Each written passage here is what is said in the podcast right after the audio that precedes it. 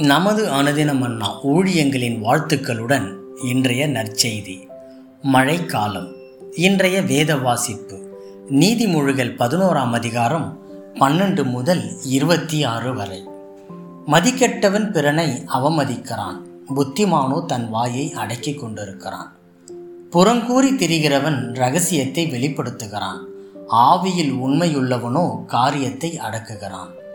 ஆலோசனை இல்லாத இடத்தில் ஜனங்கள் விழுந்து போவார்கள்.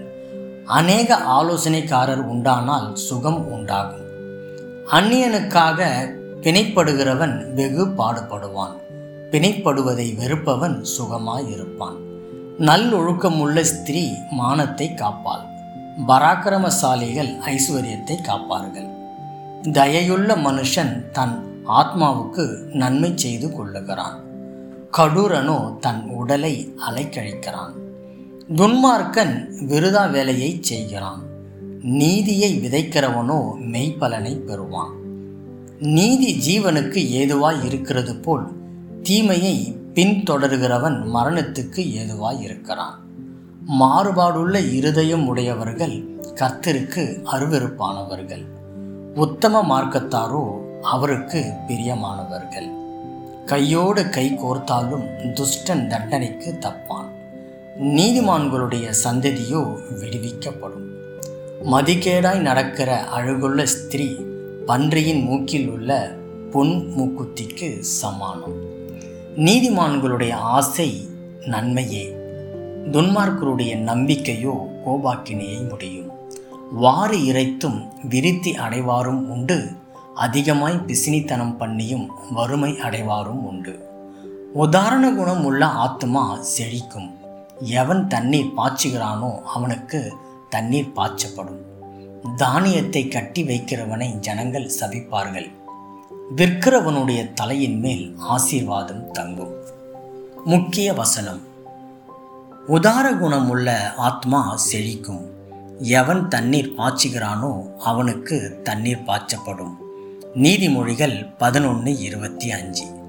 கோவிட் தொற்றை கட்டுப்படுத்தும் பொருட்டு ஏற்படுத்தப்பட்ட முயற்சிகளினால் பல சிறு வியாபாரிகள் வெகுவாய் முடங்கியது. முதலாளிகள் தங்கள் ஊழியர்களுக்கு எப்படி சம்பளம் கொடுப்பது? வாடகையை எப்படி செலுத்துவது? இந்த இக்கட்டிலிருந்து எப்படி மீள்வது என்று கவலைப்பட்டனர். இது போன்ற நலிவுற்ற வியாபாரிகளுக்கு ஆதரவாக ஒரு திருச்சபையின் போதகர் அவர்களுக்கு பண உதவி செய்ய முன்வந்தார்.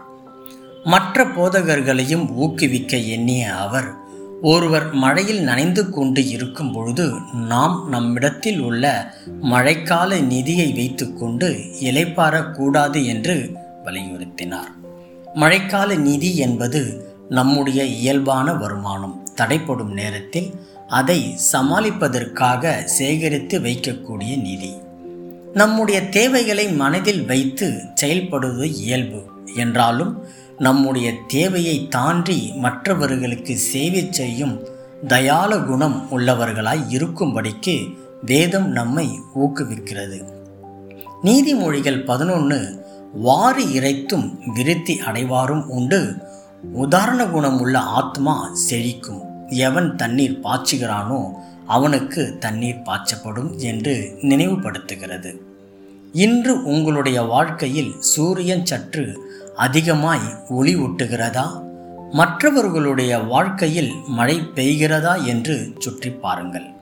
மற்றவர்களோடு தேவன் கொடுத்த ஆசீர்வாதங்களை பகிர்ந்து கொள்ளும் பொழுது அவைகள் நம்முடைய வாழ்க்கையில் பெருகத் துவங்கும். உதாரத்துவமாய் விரிந்த கரங்களை காண்பிப்பது மற்றவர்களுக்கு நம்பிக்கையையும் பாதிக்கப்பட்ட மக்களுக்கு தேவன் அவர்களை நேசிக்கிறார் என்னும் சத்தியத்தும் பறைச்சாற்றும் மிக அழகான ஒரு வழி. இன்றைய சிந்தனை.